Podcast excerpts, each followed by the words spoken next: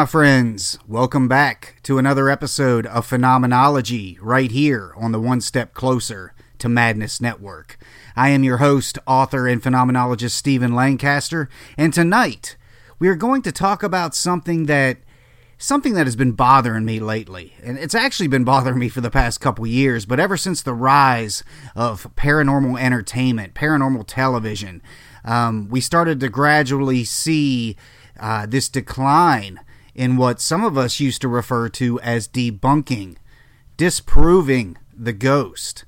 And, you know, now in this day and age, when we watch these paranormal TV shows, you see very little of that anymore. Every episode is a ghost. Every episode is a spirit or a demon or a creature. Every episode they have found something to prove Bigfoot, or they're on the trail of Bigfoot. It's a little nerve-wracking for the real people out there who spend their lives conducting paranormal research, because it is not like that. And I'm sure most of you have a good head on your shoulders, and when you're watching these shows, you're watching them for entertainment value. I haven't watched one since probably the second or third season of the original Ghost Hunters. You know, when Ghost Hunters first came out, I admired the show. I really got into it because it was the first time I got to see people doing what I had been doing, along with many others, but doing it right. Actually trying to disprove the ghost, debunking things, telling the client, look, you do not have a ghost. Your house isn't haunted. And unfortunately, the way the networks work, the way the entertainment industry works, the way business works, is that wasn't selling. People wanted more ghosts. They wanted more scares. And when I say people, I mean the audience. Not paranormal researchers, not paranormal investigators. Those people wanted the truth. But sadly, the largest percentage of people who watch these shows aren't actually paranormal investigators. Go figure. But with that being said, tonight I'm going to talk about what I do. You know, this show, Phenomenology, each episode's different. If you're new to the show, sometimes I talk about my cases. Sometimes I talk about other people's cases, well-known cases, movies that are based on a true case, or just general philosophies, investigative techniques. I try to choose something that, you know, you don't really hear a lot about.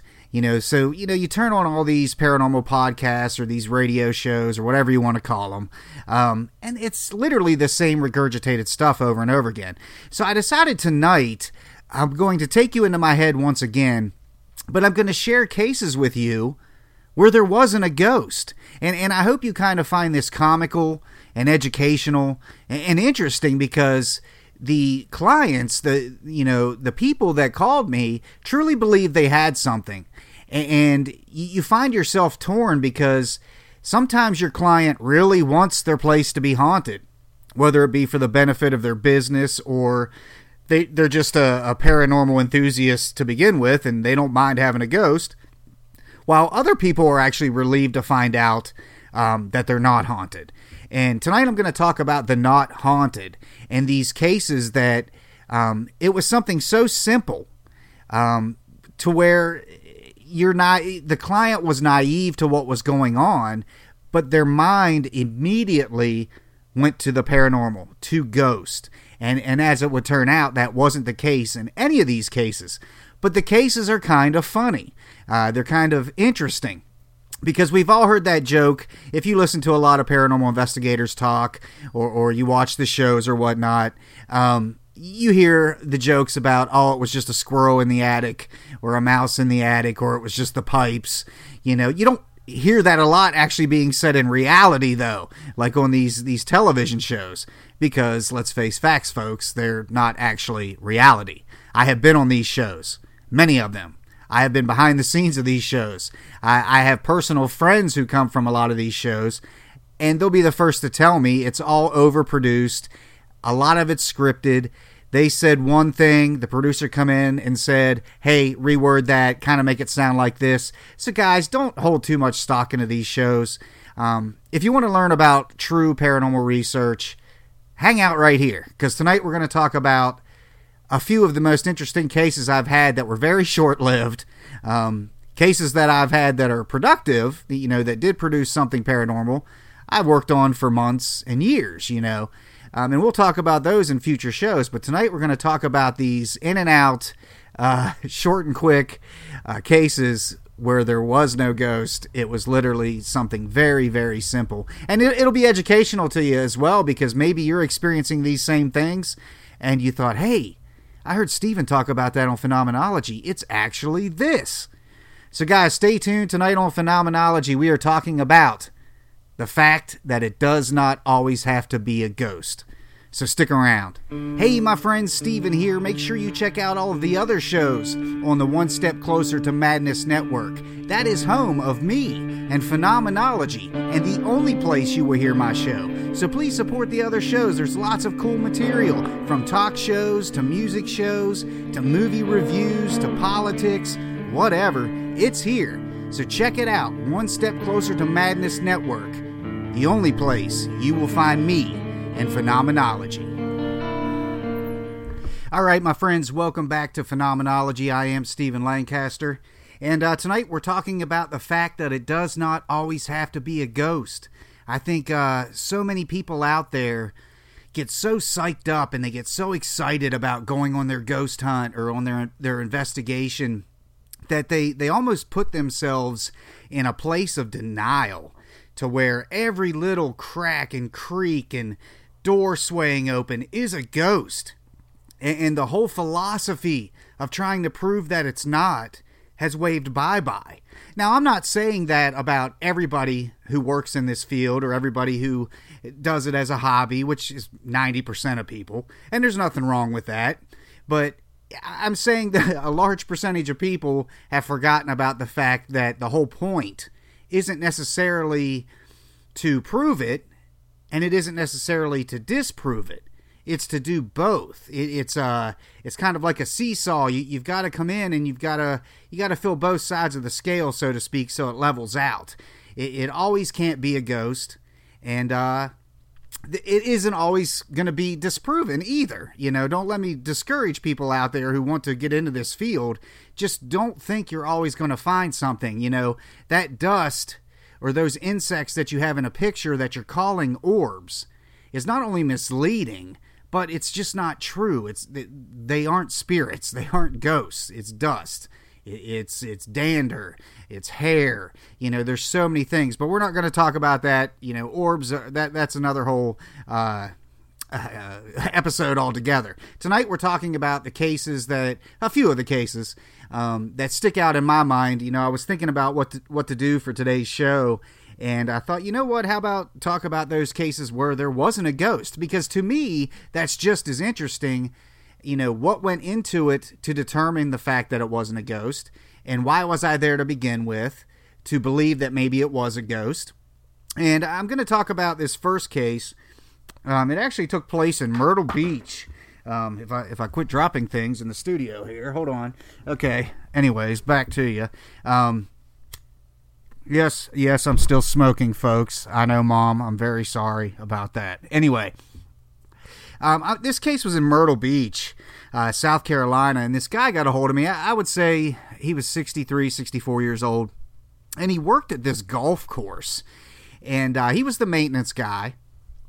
And long story short, he was always the first guy on the property every morning. I think he would get there about 7 o'clock, if I remember correctly. This case was back in 2006 or 2007, I think. It's to the point where I don't even feel like calling it a case, because there really wasn't a case, but the debunking is what's important here.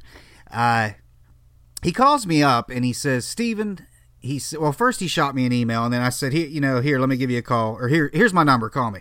So he calls me, and he says, look, Stephen, he said, I know this is kind of silly, but I've been working at this golf course for about 10 years, and I keep hearing footsteps in the clubhouse of this golf course. And you know, I'm talking to him. I'm like, well, where are you hearing the footsteps, man? And he's like, well, when I first open the door, I unlock the door, I'm the first one there. I walk in and I hear somebody above me. You know, there's a room above him, offices, if I remember correctly. And they're locked, and the only people who have keys to those are like the owners of this golf course and the managers, you know, people like that. And He says they're not there. Nobody's in there. Nobody could be in there at that time. And at the same time, every day, this is every day, not just once in a while, every day when he walks through that door, he's milling around in the clubhouse, and then he hears somebody walk across the floor above him. So he hears footsteps going across the floor. I'm like, okay, well, that's really interesting. And he was so adamant about it. He said, look, man, he said, I'm not wasting your time. If you can come out here, if you can make the drive. At the time, I want to say I was about an hour away. I think I was in Ocean Isle. Yeah. No? I don't know. I was in North Carolina somewhere. And it was only about an hour away. It was real close to the South Carolina border, which Myrtle Beach is right there. And I said, look, yeah, I can make it. I said, if you're saying this is happening every day, you know, there's a very good chance that I'll be able to witness it and hear it myself. So we agreed that I would meet him in the parking lot of this golf course first thing in the morning, whatever day we decided to do it. It wasn't immediately. It was like a week or two later. And that way I could walk in with him. And he's like, look, man, don't tell anybody about this. I don't want the owners to know about this. I don't want them to think I'm crazy. And, you know, I'm like, well, you know, as long as they're fine with me being here, I don't want you to get in trouble for anything like that. I said, the question is, you know, what happens if I tell you it is a ghost? And he said, I don't know, man. He said, I just got to know what it is. He said, because I've went upstairs and checked the doors and they were locked and I knew nobody was in there. And, you know, at first, maybe I thought it was an intruder when it first started happening. And he said, now I know it's not. It has got to be a ghost. So this man was convinced that the clubhouse of this golf course in Myrtle Beach was haunted. So I packed up a few things to do a preliminary investigation. I thought, okay, all we're talking about is one thing, an audible source. Footsteps. He wasn't talking about hearing voices or objects moving or seeing anything manifesting or anything like that. So I took very little with me, just enough to document an audio recorder, a camera, and a few pieces of equipment to do some testing of the facility, the clubhouse area. So I meet him there in the parking lot. We chit chat for a little bit, and I'm like, well, all right, just pretend I'm not even here with you. I'll just shadow you. I'm going to walk through the door with you. Follow you around the clubhouse. You do your normal morning routine. He says it happens within 15 minutes every morning. So we walk in. He unlocks the door. He disarms the alarm. And I'm following him around the clubhouse. And he's doing his little morning tasks and stuff. And he goes, stop. Hear it. Listen. I'm like, okay. And we're both standing in silence in the middle of the clubhouse. And I hear it. I hear do. And it, you know, it kind of ascended to an apex, like to above your head to where you were standing, and then descended to where it faded out. It literally did sound like somebody walking across the ceiling. So I completely understood where this man was coming from. But with no other chemicals in the batter, you know, no other ingredients, so to speak, it made me wonder. And I started looking around the clubhouse, and I noticed it was starting to get a little bit warm, which meant that the air conditioning had turned off, you know, shortly after we had come in there. It was about 10 minutes, as a matter of fact. And I said to this guy, I said, is it possible, being that you're hearing this the same time every morning, that it's the central air or heat? At this time of year, it would have been the air conditioning, kicking on or off. And he said, well, why would that make a sound of somebody walking across the ceiling above me? And I said, well, I'll explain that to you, but let's try something first. I said, let's open your front door of this clubhouse, and let's let some more heat in to where we can get the air conditioner to kick back on. He agreed, so we opened the door. It wasn't very long. Of course, the humidity in Myrtle Beach is just insane if you've never been there. And if you have, you completely understand where I'm coming from. So it did not take long for the central air to kick back on. So the air conditioning kicks back on. I'm like, all right, man, go ahead, shut the front door, and let's stand here for a minute. So we stood there, and now once the central air did what it was designed to do and bring it up to the temperature, the desired temperature, that the thermostat was set to, it kicked off. And guess what? we heard those footsteps again. And I looked at this man and I just started grinning, and he's like, what? And I said, look, you can rest assured your golf course, the place you work at, is not haunted. I said, it is the air conditioning unit. And he still looked at me, you know, with bewilderment. He was confused. He's like, how did you determine that so fast? I mean, you didn't test anything? I said, I did. We tested the AC. We tested the central air. He said, yeah, but how does that disprove a ghost? You know, and I could tell it's like he wanted me to pull out EMF meters and temperature guns and whip out a thermal camera. I was like, those things aren't necessary. I said, it's the AC unit, and I'm going to explain to you why. Now, some of you probably know this. Some of you don't. But it's wise, if you're a paranormal investigator or researcher, to educate yourself on the many aspects of a building. The construction, the design, the inner veins of a building, from the electrical work to the carpentry, you know, wood, you know, when it swells, when it constricts, what it can do to a door, what AC units do, what electrical components can do, because these things tend to be what you find out are causing the phantom noises. In this case, I'm sure everybody knows what ductwork is. You know, ductwork, you know, the stuff that you saw John McClane crawling through in Die Hard, you know. Now, picture that. But with the central air units, they have flaps every so often. Depending on the size, it could be every 6 foot, every 3 foot, it could be every 12 foot. It just depends on the unit and the design. But there are flaps in there, just like a mud flap on the back of a tractor and trailer, so to speak. Okay, when the air conditioner turns on, the air is forcing those flaps one at a time to lift up. Okay, so you're visualizing this. Now, when that air conditioner, when that unit kicks off, it's the air is coming backwards at that point. Okay, so it's reversing. So one by one, those flaps slowly slap back in place. Now, not all central air units are designed like this, but this one in particular was. And I explained that to him.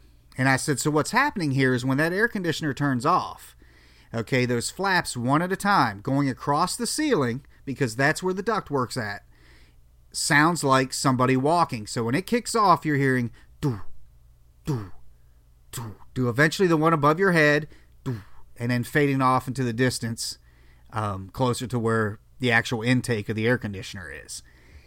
And he was so blown away by that. He's like, you know, I did not expect this at all. He said, I expected this to go a whole lot further. You asking to spend the night, you know, bringing in a team, you know, all this other stuff. And I said, you know, buddy, I said, it's not always like that. I said, you know, 90% of the time, I spend very little time at a location because you figure it out before even really diving into it. And he's like, let's do it again just to make sure. So we did it again. We opened the door, let some heat in, shut the door, AC kicked on, AC kicked off, and he heard it again, just like clockwork. And I wanted to share that one with you because that is such a prime example. If he would have never contacted me or anybody that's involved in this line of work, he would go to his grave believing that there was some sort of phantom above him every morning, stuck in some kind of alternate existence, alternate time loop, walking across the floor above him in the offices. And it turned out to be nothing but the AC unit. But I've got a couple more of these I want to talk about. I've got a little more time left in the show. I don't really have a set time for this show. I think I said that last episode. So if you're new, sometimes I run a half hour. Sometimes I run 45 minutes to an hour. It just depends. It depends on what I'm talking about. But again, you're listening to Phenomenology. I'm Stephen Lancaster. I'm going to throw up a little promo for you for my books. If you're interested, if you want to learn more, there's some really interesting cases in a lot of those books, a few of which have been on TV. So you may have seen these shows about these haunts and these stories, but you didn't really realize what the source was. And you can read the source firsthand in my books. So check out this promo for my literary works. And when we come back, I'm going to talk about another case at a museum that I took in Kenansville, North Carolina, where it turned out to not be a ghost. She had a phantom light that would come on by itself, and she couldn't figure out why. And she contacted me. I just happened to be in town. And it's amazing. It's a small world, but we'll get to that part too. So guys, you're listening to Phenomenology. Stick around. Want to learn more about the supernatural and what it is like to walk between the realms of the living and the dead? Check out my novels on this subject for some interesting reading that will leave you questioning everything. Pick up my debut novel, Paranormal Investigator, True Case Files of a Paranormal Investigator, or dive deep into the dark world of haunted objects with my third book, Norman, The Doll That Needed to Be Locked Away. All of my books are available at Barnes & Noble, Target, Walmart, Amazon, and anywhere fine books are sold. You are listening to Phenomenology right here on the One Step Closer to Madness Network. All right, my friends, you are listening to the One Step Closer to Madness Network. And you're listening to Phenomenology, the show with me, author and phenomenologist Stephen Lancaster, and tonight we're talking about debunking. We're talking about disproving the ghost and doing it in a matter of minutes. If you're just tuning in, I just discussed a case in Myrtle Beach where the gentleman thought he was hearing footsteps above him every morning at the same time, and it turned out to be nothing more than the central air unit kicking off and on. And if you want to hear more about that, just tune back in, or you know, this show's available 24/7 once it airs for the first time, so you can go back and listen to that little excerpt. I find it, I mean, it's funny now, it's comical, but at the same time, you gotta think, you know, a lot of people don't know these kind of things, and when you're naive to the subject of the supernatural, your mind plays tricks on you. It goes in directions you might not necessarily want it to, and the simplest thing that could be easily disproven, you may turn into something. You just may blow it out of proportion and then just creep yourself out. And that's what we're talking about tonight, that it isn't always a ghost, and here's why. And I'm talking about my in-and-out cases, these quick cases where it was easily disproved, and this next one's no exception. It was at a museum in Kenansville, North Carolina, and like I alluded to earlier, it's such a small world because I was in town for the weekend, investigating a local restaurant and a winery and a hotel all that weekend. Within 10-15 minutes of this location of the museum, and it turned out that the owner of the restaurant knew the new curator of this museum, so she was new, the curator that is, and this woman had to be 78-80 years old. You know, it's a small town, quiet town. It was a simple job for her just to sit there, and when people come by, which is very rare, just to put it bluntly, she takes them on a tour of this old plantation house, the fields, the slave quarters, the whole nine yards. It's a pretty neat little museum. Regardless, she had contacted the restaurant owner, and she had heard they were friends, you know, and she had heard that the restaurant was having some paranormal investigators in for the weekend to research the restaurant. And, of course, that brought up what she started to experience at this museum. Well, the owner of the restaurant mentioned it to me and said, you know, since you're in town, would you mind going up there and, you know, talking to her? Maybe it's another case you can take. And I said, sure, because, you know, during the day, we weren't really doing a lot other than reviewing material from the night before, you know, just kind of milling around because the restaurant was open during the day, and there wasn't a lot that we could do. It was just too much noise contamination. Regardless, though, I said, yeah, and I think it was a Saturday, maybe a Sunday. I went ahead and took the drive up there. Like I said, it was 10-15 minutes away, and I met with the new curator. She was a nice elderly lady, and I said, so what do you got going on here? You're telling me that you believe that this plantation home, that's now a museum, is haunted.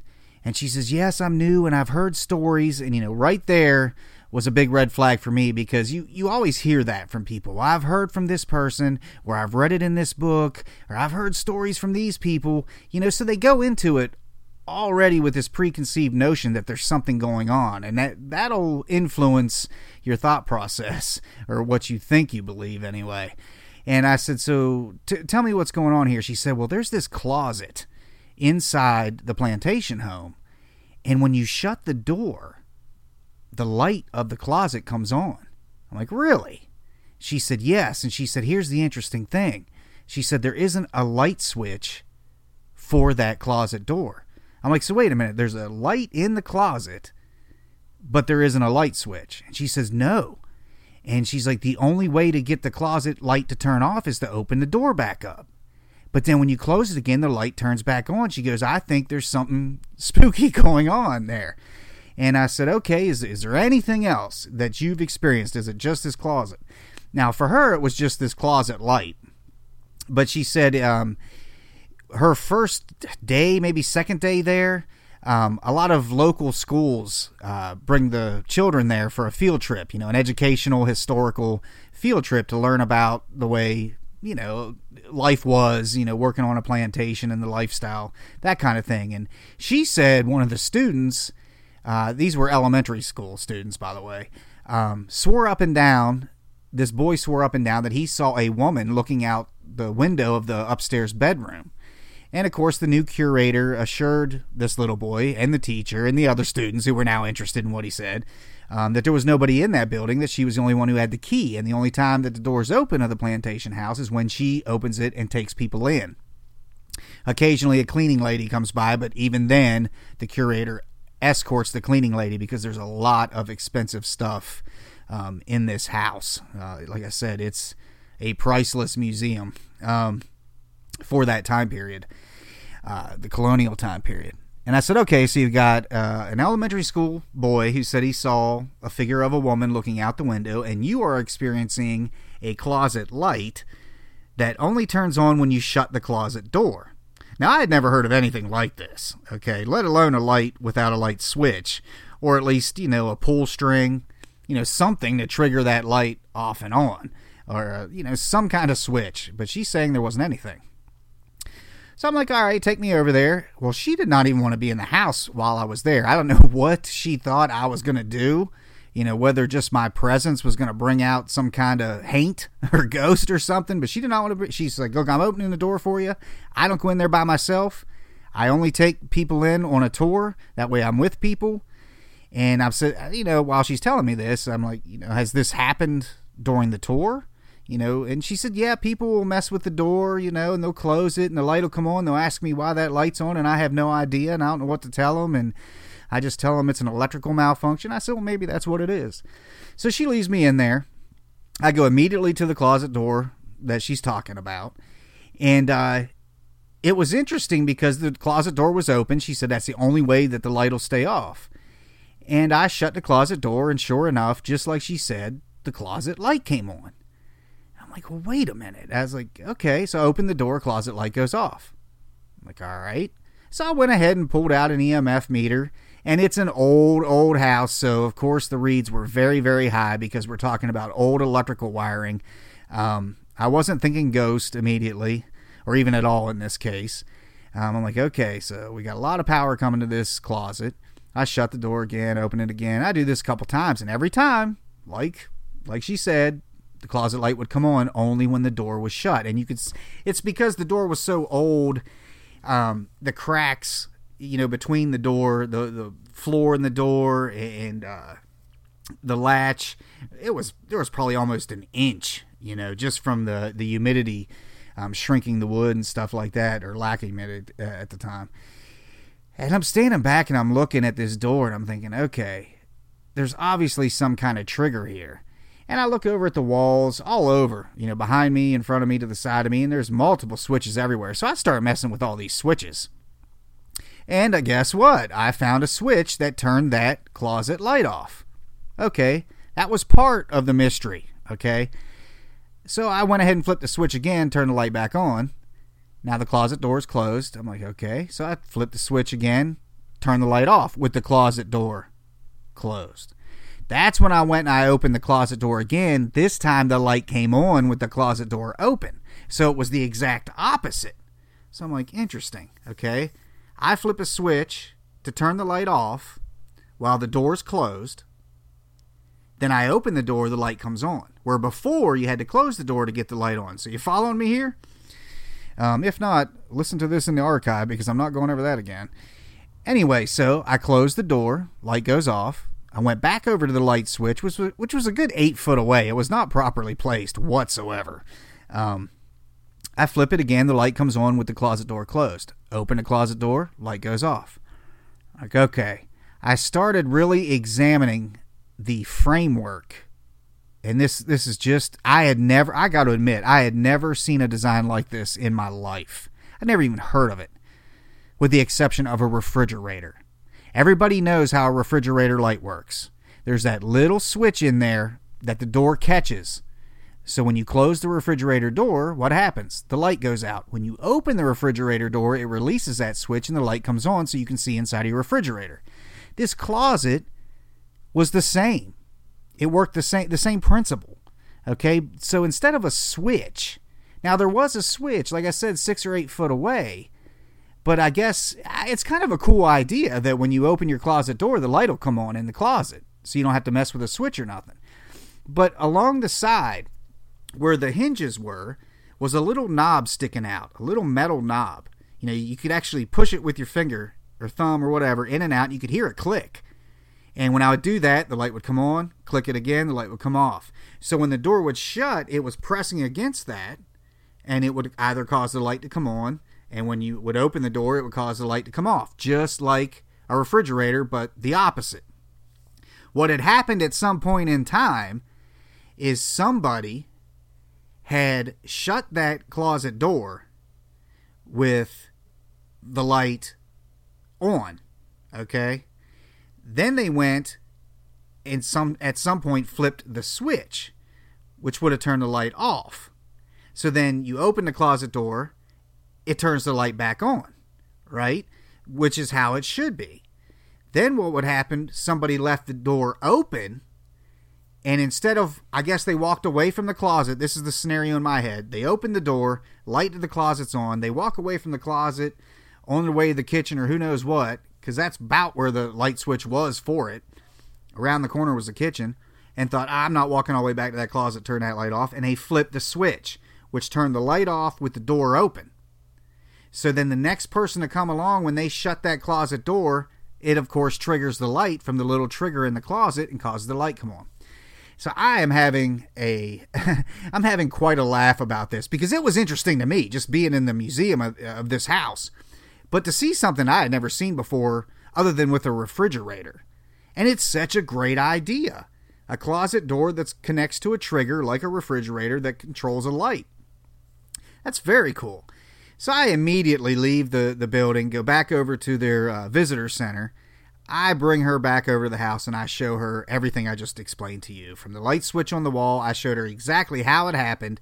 Somebody opened the closet door, left the light on, walked away, and just flipped the switch to turn the light off. The wall switch instead of the switch that's the trigger by the hinge. And she, of course, had a hearty laugh. She was so relieved. This was one of those cases where this old woman did not want that place to be haunted. She's like, this is the place I work. You know, I was so scared to come into this house all because of this closet light. I couldn't figure it out. And I told her, you know, that's the scariest thing to all of us, isn't it? You know, even when it comes to the paranormal or even when it comes to other things, the scariest things to us are the things we don't understand. You know, and then this woman's mind just went nuts, because she couldn't figure out why the light of this closet was coming off and on. But there you go. Another fine example of it not being a ghost, the client believing it to be a ghost. And this whole thing probably took about as long as this segment of this show. Another case of just in and out. It was really simple. Interesting place, interesting backstory, interesting client, but it wasn't a ghost. So we're going to take one more break, guys. I've got some more time and another story to give you. How about debunking something in a place that actually is haunted? We'll close this out with a story of a very haunted location that I've worked for well over 10 years, located in Little River, South Carolina. It's a restaurant called the Brentwood Wine Bistro. I've had this place on television numerous times. You've probably seen some of the shows, maybe. Also, I wrote about it in my very first book. It was the flagship story in that book, the last story. And it's gained a lot of popularity. It's a very cool haunting story. I can't get into all that today on the show because it would just take too long. That would be a whole show. If you're interested in hearing more about the Brentwood Wine Bistro or any of my cases or have any kind of questions, comments, just contact me on Facebook, facebook.com/author Stephen Lancaster. And just hit me up on there. Send me a message and I'll see about bringing your question or your comment or your idea to the show. I'm very accessible, guys. Facebook.com/Stephen Lancaster. And you can even check out my website, authorstephenlancaster.com. And that's Stephen spelled with a PH. Authorstephenlancaster.com. I do a little blog maybe once a week, once in a while. There's videos on there, paranormal investigations, just information about everything that I do. And, of course, you can catch episodes of this show, Phenomenology, on there. I always share those once the network puts them up. But when we come back, I'm going to talk about a haunted restaurant that I've investigated for over 10 years. The place is legitimately haunted. Okay, this is over 10 years worth of research. But not everything was as it seemed or is as it seems.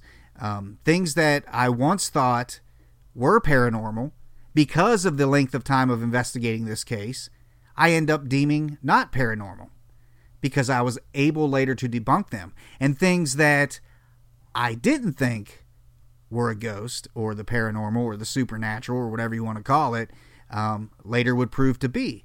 So this is a perfect example to close the show out with, of a place that actually is haunted, but not, that doesn't mean everything that happens has to do with the ghost. You know, and that's what we were talking about earlier with these TV shows. Every little thing that goes on is the ghost. Yeah, there may be a ghost there. It may be haunted, and it may have just moved that little object over there, but that doesn't mean it just opened that door. You know, but instantly, that's what it is to these people in these shows. So, guys, check out this last little commercial break. When we come back, we'll close this show out. Stick around. Hey, my friends, be sure to like the One Step Closer to Madness Network with my show, Phenomenology, at facebook.com/One Step Closer to Madness. That's facebook.com/One Step Closer to Madness. Do you have a topic or a question that you would like to hear on a future episode of Phenomenology? Hit me up at facebook.com/author Stephen Lancaster. That's facebook.com/author Stephen Lancaster. Give me your suggestions. Give me your comments. Give me your questions. You may just hear it on a future episode of Phenomenology. Facebook.com/author Stephen Lancaster.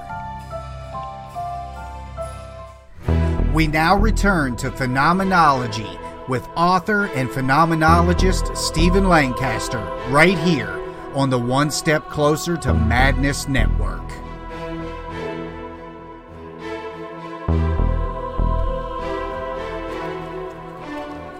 All right, guys, welcome back. This is the last segment of this episode of Phenomenology. Tonight we've been talking about the fact that it doesn't always have to be a ghost. There is still a thing out there called disproving.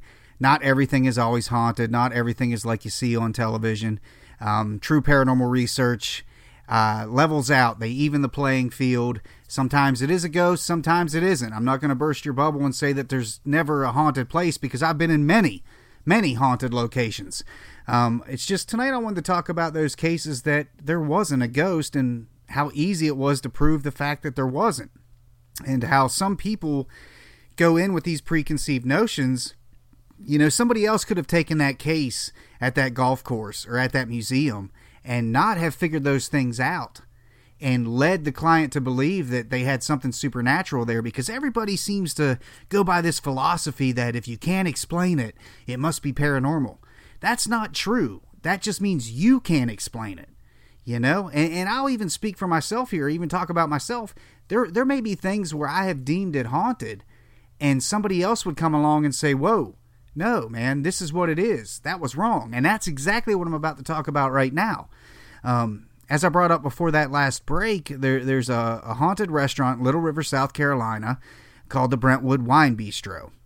It is extremely haunted. It's one of my favorite places to research. I've written about the place in my books. I've done television shows about it. There's even a documentary on Amazon Prime about the location that showcases a lot of the evidence in favor of the ghost of the Brentwood, and it's called Phantom, the Haunting of Brentwood Wine Bistro. And I think it got ripped apart a lot on Amazon, and I think it's because it's so real. Maybe I'm just trying to justify it. I don't know. But that's a location that is haunted. But there was something with that house that I once deemed paranormal that it took one of my other investigators to prove me wrong. So the place is haunted, but not everything that happens in there is due to the ghost.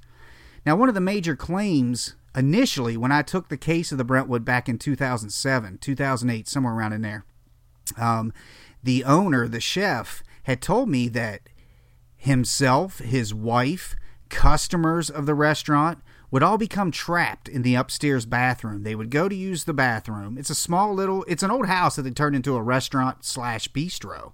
So it has like a normal house bathroom. And numerous times, he couldn't even count how many times he's had to come up there with a screwdriver to the second floor and break the door open, you know, push the latch to get people out of the bathroom. And like I said, he even got trapped in that bathroom. So that was one of the many claims about this place when I first took the case. And honestly, at that time, I could not figure out why that door was locking people in. Now, here's the thing. When I first took the case, I took it in January of that year, which meant it was very cold. There was no humidity, which means that the bathroom door, which is wooden, constricted, which means it opens with ease, it closes with ease, it just super easy. It does not stick. There was no way to explain why people would be trapped in there. Now, the part of the story that the owner left out, maybe not necessarily purposely, he just probably just didn't think about it, was the time of year this was happening. We would later find out, years later, okay, that, because like I said, when I first investigated it, it was the winter. The door opened and closed fine. For the life of me, as much as I tried, I could not get trapped in that bathroom. Neither could any of my colleagues that were with me during those investigations. So I deemed it as paranormal. I was like, well, something is holding this door closed on your patrons, on you. I couldn't figure out why. I couldn't get this door to stay shut even if I tried. Well, years later, I would, of course, go back because, like I said, I researched this location for over 10 years. And I had my head investigator with me at this point, Alan Bess, one of my best friends. We grew up together. He was the best investigator in my group, especially as far as disproving things.